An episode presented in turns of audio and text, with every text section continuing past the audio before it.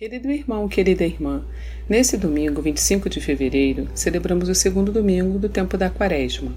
Que o olhar da nossa fé seja purificado neste dia para assim podermos ver a glória do Senhor.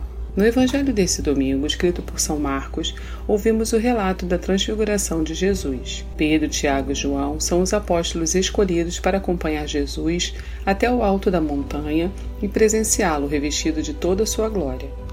Neste momento, Cristo mostra para aqueles homens a herança prometida pelo Pai a todos que escutam seu Filho, pois é seguindo o Verbo encarnado que iremos ser mergulhados no manancial de graças presente no céu.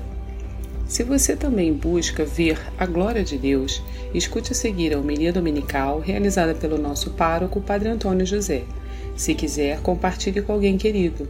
Você pode estar levando a glória do Senhor a um irmão perdido. Deus abençoe muito você e sua família. Um abraço dos seus irmãos da paróquia Nossa Senhora de Fátima, Rainha de todos os santos. O Senhor esteja convosco. Ele está no meio de nós. Proclamação do Evangelho de Jesus Cristo, segundo Marcos. Glória a vós, Senhor. Naquele tempo, Jesus tomou consigo Pedro, Tiago e João e os levou sozinhos a um lugar à parte, sobre uma alta montanha, e transfigurou-se diante deles. Suas roupas ficaram brilhantes e tão brancas como nenhuma lavadeira sobre a terra poderia alvejar. Apareceram-lhe Elias e Moisés e estavam conversando com Jesus. Então Pedro tomou a palavra e disse a Jesus: Mestre, é bom ficarmos aqui. Vamos fazer três tendas: uma para ti, outra para Moisés e outra para Elias. Pedro não sabia o que dizer, pois estavam todos com muito medo.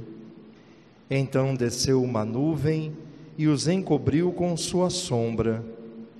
E da nuvem saiu uma voz: Este é o meu filho amado, escutai o que ele diz.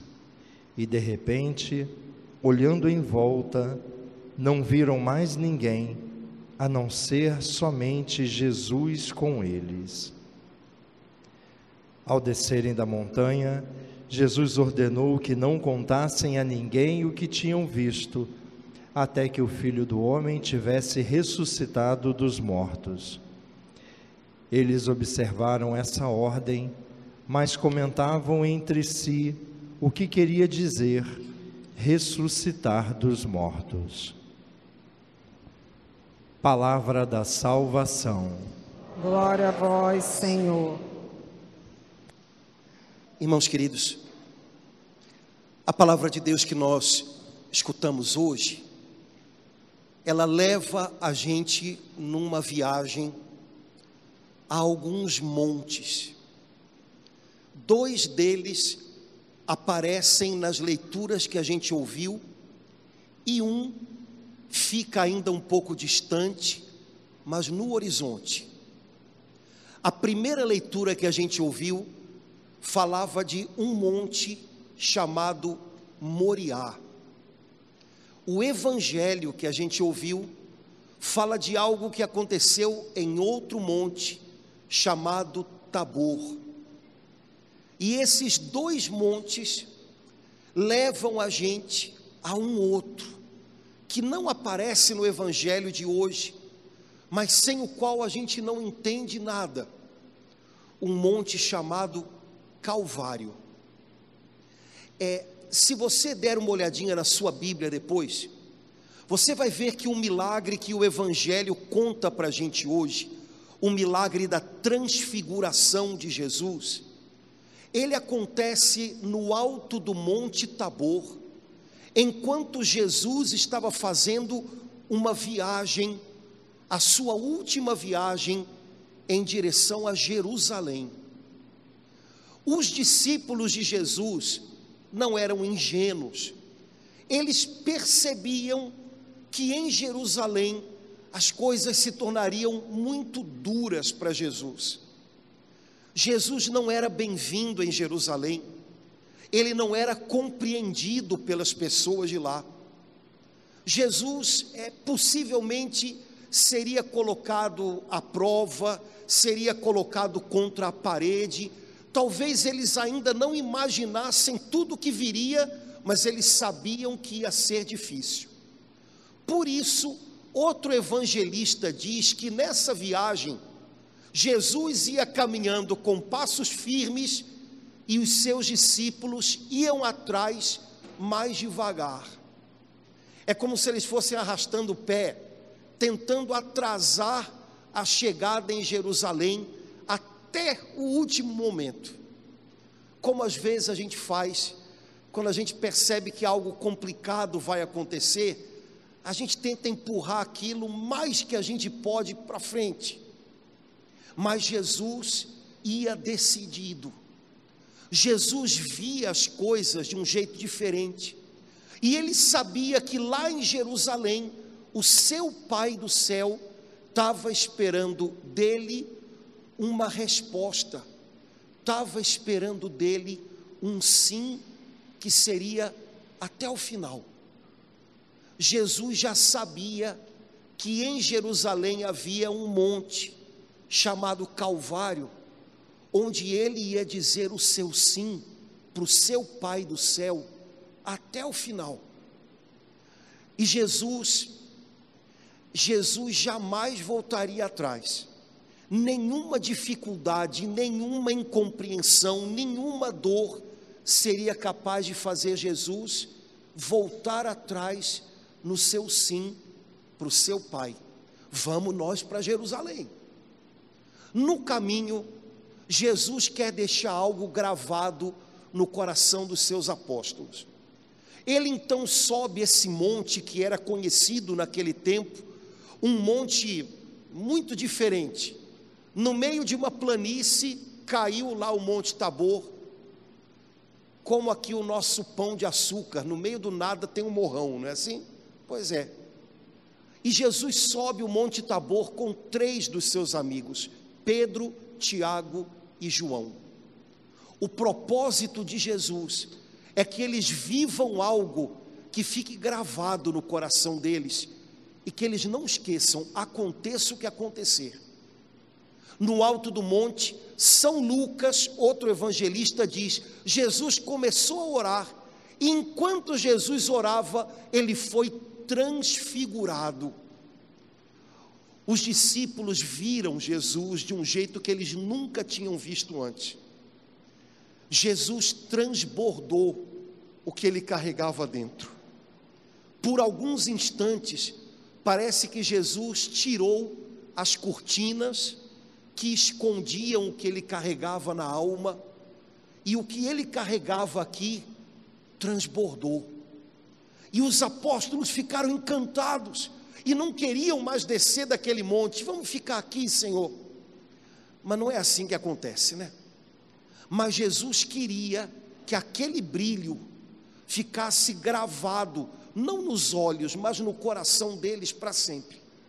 Jesus queria que eles entendessem que ele carregava algo que era muito mais intenso, muito mais forte que tudo e que nada iria apagar isso. São Marcos disse para a gente: Jesus ficou com suas vestes brancas como nenhuma lavadeira conseguiria fazer. Imagina, mas o comentário é para dizer o seguinte: o que a gente viu, nenhuma mão humana pode fazer acontecer, é de Deus. Jesus queria que os seus discípulos lembrassem daquilo quando chegasse o Calvário. Porque no Calvário, Jesus sabia que de longe eles iam vê-lo desfigurado pela cruz. E Jesus queria que eles entendessem e lembrassem, quando eles vissem o quanto a cruz ia machucá-lo, Jesus queria que eles lembrassem, mas o que a gente viu no Tabor, a gente não esquece. O que ele carrega dentro, a cruz não vai apagar, é de Deus. Mas eles esqueceram, lembraram só depois, quando viram Jesus agora ressuscitado. Sabe, irmãos, na vida da gente acontece um pouquinho assim também. Deus faz coisas na nossa vida que ficam gravadas na alma da gente. Eu sei que era Ele lá comigo, eu sei que era Ele me colocando de pé, eu sei que foi uma resposta dele, eu sei, mas quando chega a cruz, e a cruz machuca a gente, parece que a gente esquece. Tudo que a gente viveu, tanto brilho de Deus na nossa vida, parece que a gente esquece. E a gente se sente sozinho, e a gente tem a impressão de que ele foi embora, e a gente fica, às vezes, sem ânimo diante da vida.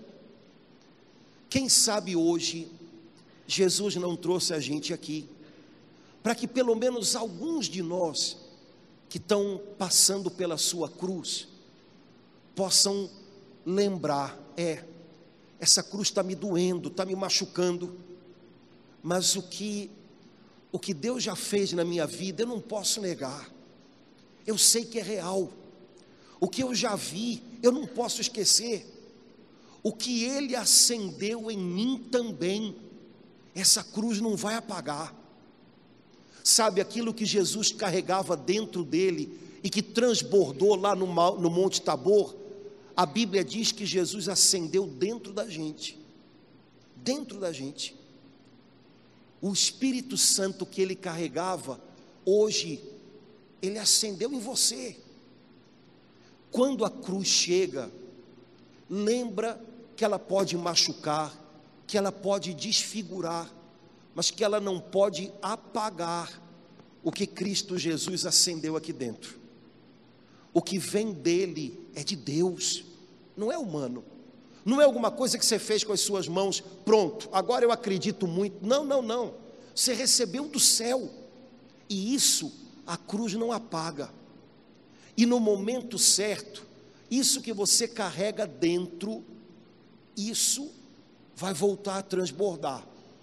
Vai voltar a iluminar os seus olhos, vai dar forças para você superar a sua cruz, sua fé, sua comunhão com Deus o que você já viu o Senhor fazer, isso vai ajudar você a caminhar um pouquinho para além dessa cruz. A cruz não apaga o que Deus acende no coração dos filhos dele. Na hora da cruz, parece que bate uma amnésia na gente e a gente esquece de um monte de coisas importantes. Lembra delas, não esquece delas não. Você é filho de Deus, filha de Deus. Filhos também passam pela cruz, mas Deus não esquece os filhos dele na cruz. É, você carrega o Espírito Santo que é Deus vivendo dentro de você. A cruz, por um tempo, pode desfigurar a gente, deixar a gente com um olhar cansado, mas Ele que vive dentro de nós, Ele transfigura a gente de novo. Você carrega o potencial da sua fé. Você não está de mãos vazias nessa cruz. Você não está, meu Deus, não tenho nada. Não, você tem sim. Você tem. Só que o que você tem, você leva dentro de você. E isso você não pode perder. O salmo que a gente rezou hoje, o Salmo 115, logo na primeira estrofe, ele tem uma frase muito linda, não sei se você percebeu, que na hora que a gente lê, às vezes, se não fizer uma leitura com atenção, a gente perde. Mas o Salmo 115, a primeira estrofe diz assim: Guardei a minha fé, mesmo dizendo, é demais o sofrimento na minha vida. Sabe, todo mundo passa por horas em que a gente diz isso. É, talvez você não diga, é demais o sofrimento em minha vida. A frase talvez não saia, mas sai coisa parecida. Não estou aguentando mais.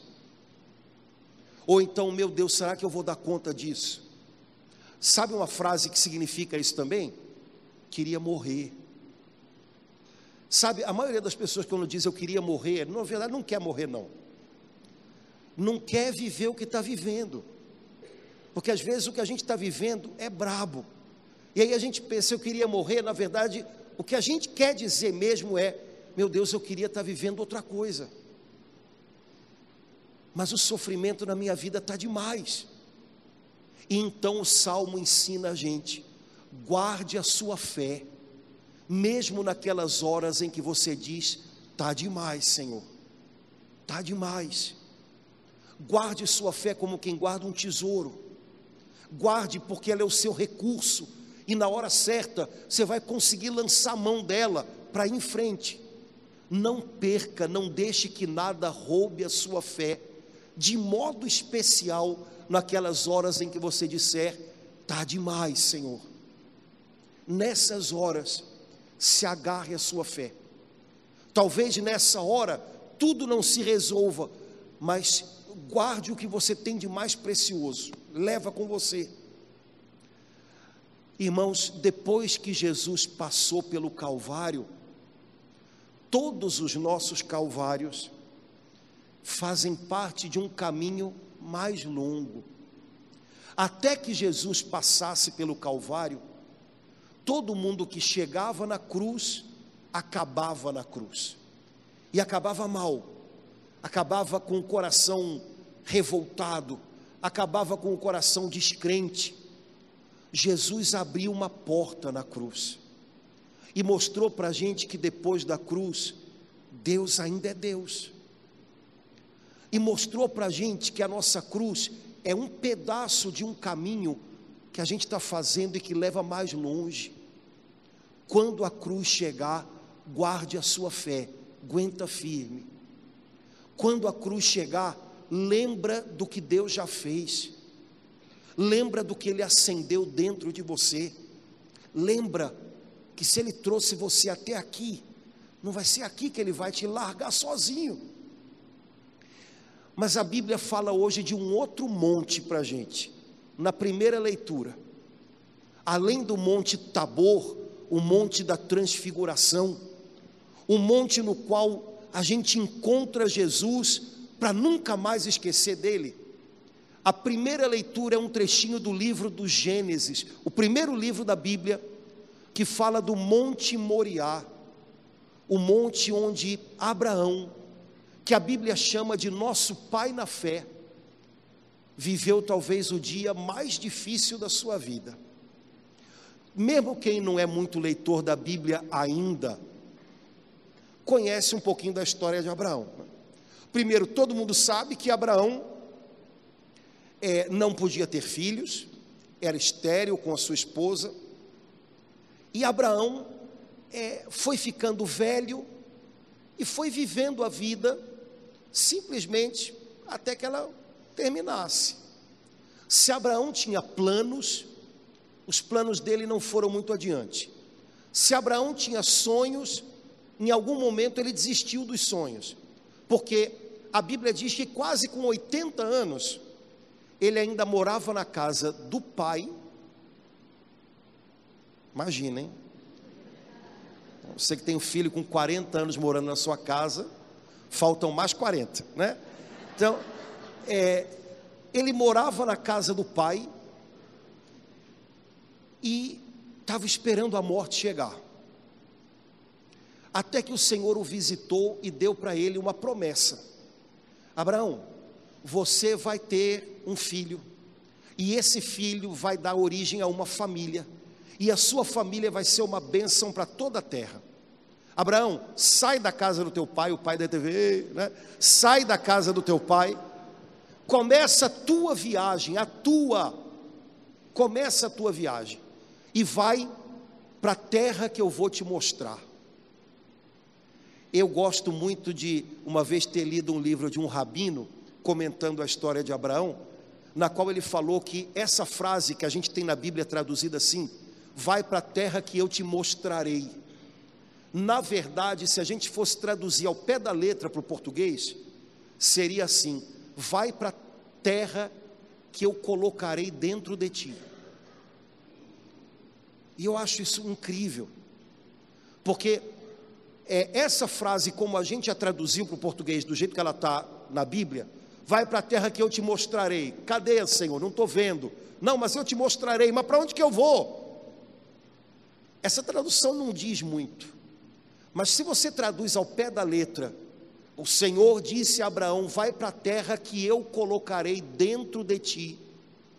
Significa que antes de começar a viagem para lá ou para cá, Abraão teve que fazer um caminho para dentro, um caminho de fé, para encontrar dentro dele o que Deus estava mostrando para ele. Não adianta você correr para lá ou para cá, se você não vai para dentro, se você não busca em Deus a direção, olha, correr muito na direção errada significa que cada passo que você dá, você está mais longe, viu? Não é por aí. Não é a nossa agitação que faz a obra de Deus. Abraão começou a viagem e demorou quase 20 anos para o filho chegar. Contra toda expectativa humana, Abraão velho, a esposa velha, estéril, essa mulher concebe um filho, e nove meses depois, Isaac está no braço de Abraão. Já imaginou? Dizem que quando a, a gente tem filho mais velho, é, é, mais complicado, né? Porque parece que, que é, sei lá, né? proteger demais e tudo. Foi assim com Abraão e Isaac, viu? Abraão jogou tanta expectativa nos ombros de Isaac. Esse menino é a resposta de Deus para mim. Esse menino é a garantia de que eu vou ter uma descendência, uma, uma grande família. Esse menino é o sonho que eu tive durante 20 anos. Esse menino, esse menino, esse menino. E chegou um tempo que parece que o coração de Abraão era todo do Isaac. E Deus viu. E Deus queria o coração de Abraão de volta. Então o Senhor diz: Abraão, leva o teu filho a Moriá e me sacrifica ele. Para a gente soa muito estranho, porque a gente sabe que Deus não é assim. Abraão também sabia. Mas qual é o problema? No tempo de Abraão, a maioria das pessoas eram pagãs, idólatras. E no meio da idolatria havia muitas pessoas que sacrificavam crianças aos deuses. Então, quando o Senhor disse: Me sacrifica o teu filho, Abraão lembrou talvez do que ele já tinha ouvido falar, do que ele já tinha visto, e pensou: Nossa, mas o meu Deus vai me pedir a mesma coisa que esses demônios pedem das pessoas que adoram a eles? Olha, a cabeça de Abraão deve ter dado um nó. Mas Abraão obedeceu, pegou Isaac, que já não era um menininho, era um jovem, e o levou até o Monte Moriá. E talvez Isaac tenha entendido o que estava acontecendo. Mas no fundo, no fundo, era uma família de gente que queria ser fiel a Deus. Então, quando Abraão já está prestes a pegar uma faca e cravar em Isaac, a mão de Deus segura o braço de Abraão e o Senhor diz: Para, não é o sangue de Isaac que eu quero, é o teu coração de volta. Abraão, você entendeu? Em um instante, esse menino pode falhar. Em um instante, todas as expectativas que você pôs sobre ele podem dar errado. Em um instante, ele pode passar. Olha o tamanho da expectativa, olha o tamanho do apego, olha o tamanho de tudo que você está jogando sobre ele. Abraão, você está esquecendo que o que você tem de mais importante na sua vida é a sua história comigo. E você está transferindo tudo para ele, Abraão. Você vai sufocar esse garoto. E você vai perder o seu coração de mim. Abraão deve ter entendido a lição. É, Isaac de verdade se tornou um cara meio tímido diante da vida. Você já imaginou o tamanho da cobrança e o tamanho da, respon da responsa? E o tamanho. Ele. Eu, mas a coisa mudou a partir daquele dia. Abraão entendeu que por mais que ele amasse aquele filho, por mais que ele tivesse sonhos que incluíam aquele filho, por mais que ele esperasse algo daquele filho, o filho não podia tomar o lugar de Deus no coração dele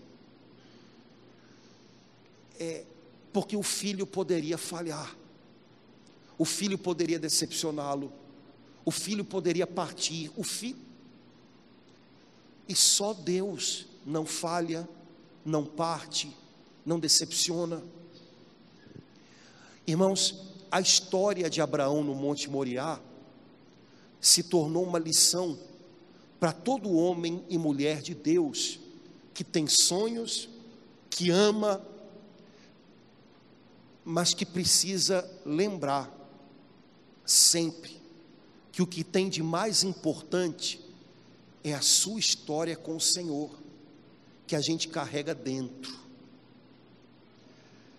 É, a história de Abraão não serve para ensinar a gente a não amar as pessoas o bastante. Ame muito as pessoas que Deus deu a você. Mostre o seu amor por elas. Mas para que o seu amor seja equilibrado, para que não seja algo doentio para você ou para elas, não esqueça que nenhuma dessas pessoas pode tomar o lugar de Deus. Elas falham, elas faltam, elas não estão nessa terra para corresponder às expectativas da gente. Seu filho, sua filha, sua esposa, seu marido não nasceu, não nasceram para ser aqui na terra tudo o que você sonhou. Porque se fosse assim, eles existiriam por sua causa. Deixe eles serem gente, deixe eles terem um caminho que seja deles um pedaço lindo desse caminho vocês vão fazer juntos, mas eles podem falhar. Só Deus não falha. E a sua história com Deus vai permanecer para além de todo o resto. Já comentei com vocês aqui, já tem um ano que eu perdi a minha mãe, mais de um ano, sei lá, eu não sei nem que dia é hoje. É o Covid mexeu com o resto de memória que eu tinha é, é, hoje é 25 de fevereiro, né? É, tá. É, quando, eu, quando eu perdi minha mãe, que palavra horrível, não, essa palavra está errada. Quando minha mãe foi para o Senhor, ninguém perde. Ninguém não, tá, gente? Está todo mundo guardado na mão de Deus, né? É, quando a minha mãe foi para o Senhor, um dos bispos nossos aqui da, da arquidiocese, vocês sabem que eu estava fora, mandou uma mensagem que eu gostei demais, porque eu sabia que era exatamente aquilo. Você sabe que a minha mãe se chamava Maria da Trindade, é praticamente nome de freira, né? É, Maria da Trindade. E aí o bispo mandou uma mensagem assim: Maria da Trindade, agora mais da Trindade do que nunca. E eu falei: é isso aí. Porque muito antes de ser minha mãe, ela era e é da Trindade. Não é minha. E a história que ela fez e da qual eu faço parte, a história dela continuou. E, e, não foi preciso e nem era possível me pedir licença para continuar, porque a história dela é a história da Maria da Trindade. E o coração da gente tem que entender essas coisas. E tá lindo, e tá bonito, e tá ótimo, e não tem nada errado. Tá tudo no lugar. É, Irmãos, a gente pode amar muito as pessoas, mas para amá-las bem, para elas e para nós, é preciso que no centro de tudo esteja o único que junta o coração da gente, sem que a gente se atropele um ao outro: o Senhor. Isso serve para mãe e filho, para pai e filha, para marido e mulher, pra eu não sei se você tem, aliás, eu tenho certeza que você tem uns Isaques. Né? Não sei o que é nem quem são. Né? Às vezes o Isaac é um filho, é um neto. A gente acha que vai ser a segurança da gente. Já ouvi pessoas dizendo, tolinho, dizendo assim: ah, esse filho vai cuidar de mim na velhice. Vocês contam ou eu conto? Né? Tolinho, tolinho, né? É, e aí a gente acha que aquela pessoa é a nossa segurança. Tudo bem, é, é bom que você conte, é bom que essa pessoa saiba que um dia vão contar com ela. Mas a gente sabe que nem sempre é assim, né? E por mais que a pessoa chegue junto, nunca vai ser o bastante. Nunca. Não conheço uma mãe no planeta Terra que esteja satisfeitérrima com a atenção que o filho ou a filha lhe dá quando ela já tem mais idade. Não conheço uma. É. Essa semana ele só ligou cinco vezes. É. Pois é, né? Fazer o quê, né? Às vezes as pessoas precisam ir no supermercado, né?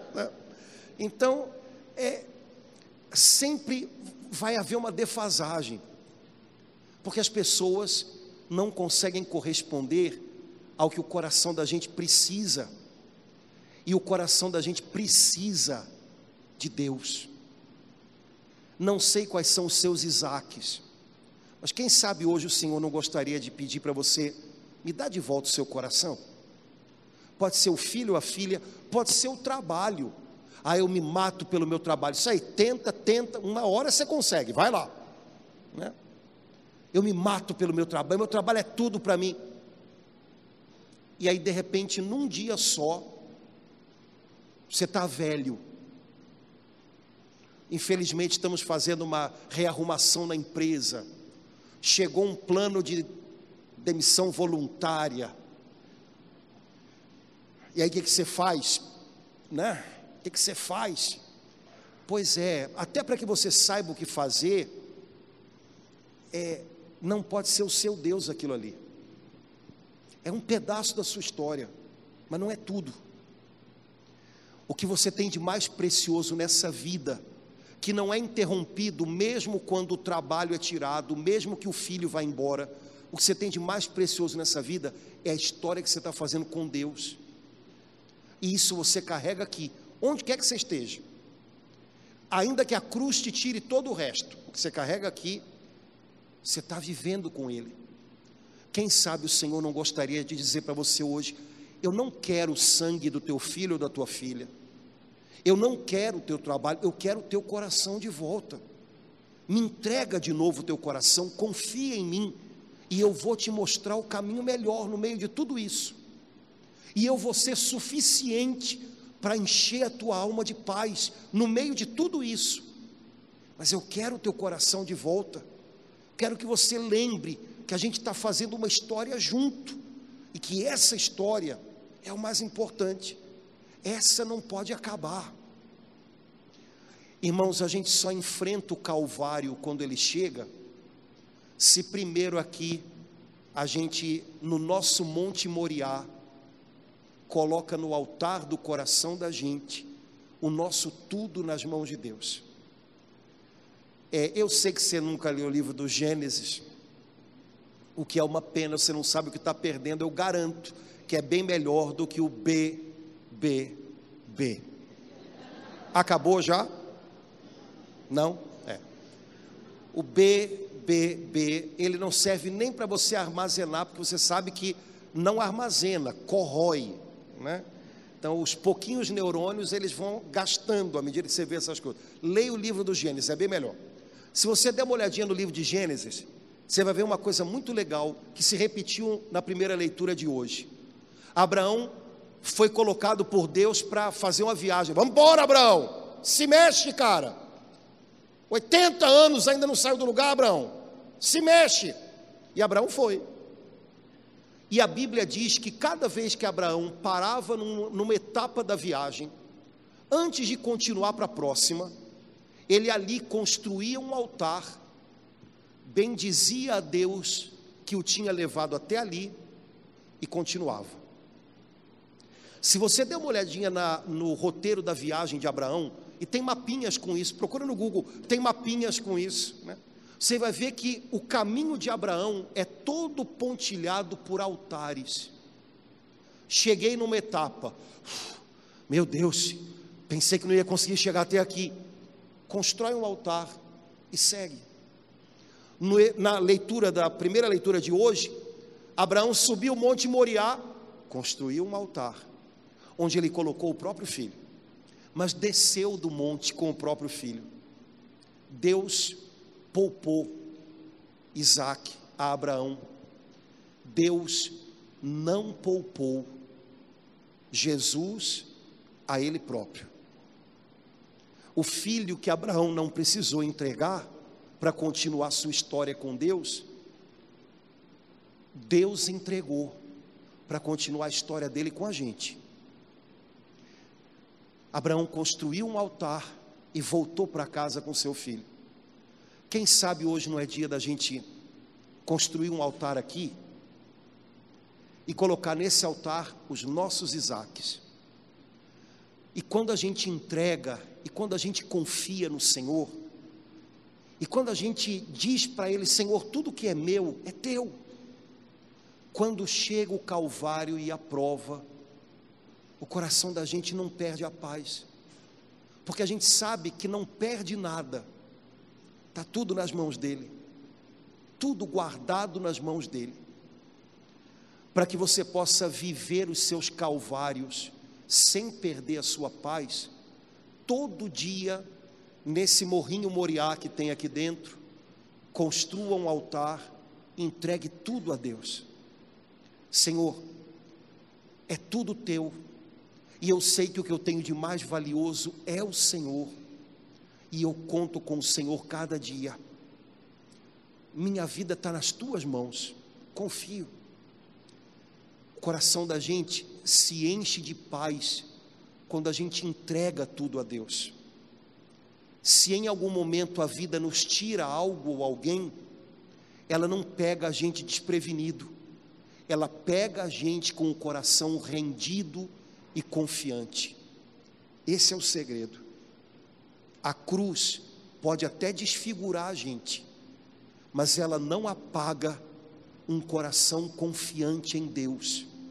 Esse coração se mantém firme e, mesmo dizendo, é demais o sofrimento na minha vida, guarda o seu tesouro, a sua fé, e com esse tesouro é capaz de prosseguir um pouco mais. Ponha um altar aí dentro do seu peito hoje, entregue ao Senhor a sua vida nele, confie em Deus. Deus não quer o sangue de Isaac, Deus quer o coração de Abraão. Deus não quer tomar as suas coisas. Deus quer você de volta para Ele, porque Ele sabe que é só quando o seu coração está nas mãos dEle que o seu coração descansa. Que o Senhor renove hoje a nossa entrega a Ele, para que a gente possa vencer a cruz de cada dia, não esquecendo do que Deus acendeu na nossa alma, é o que de mais valioso a gente tem.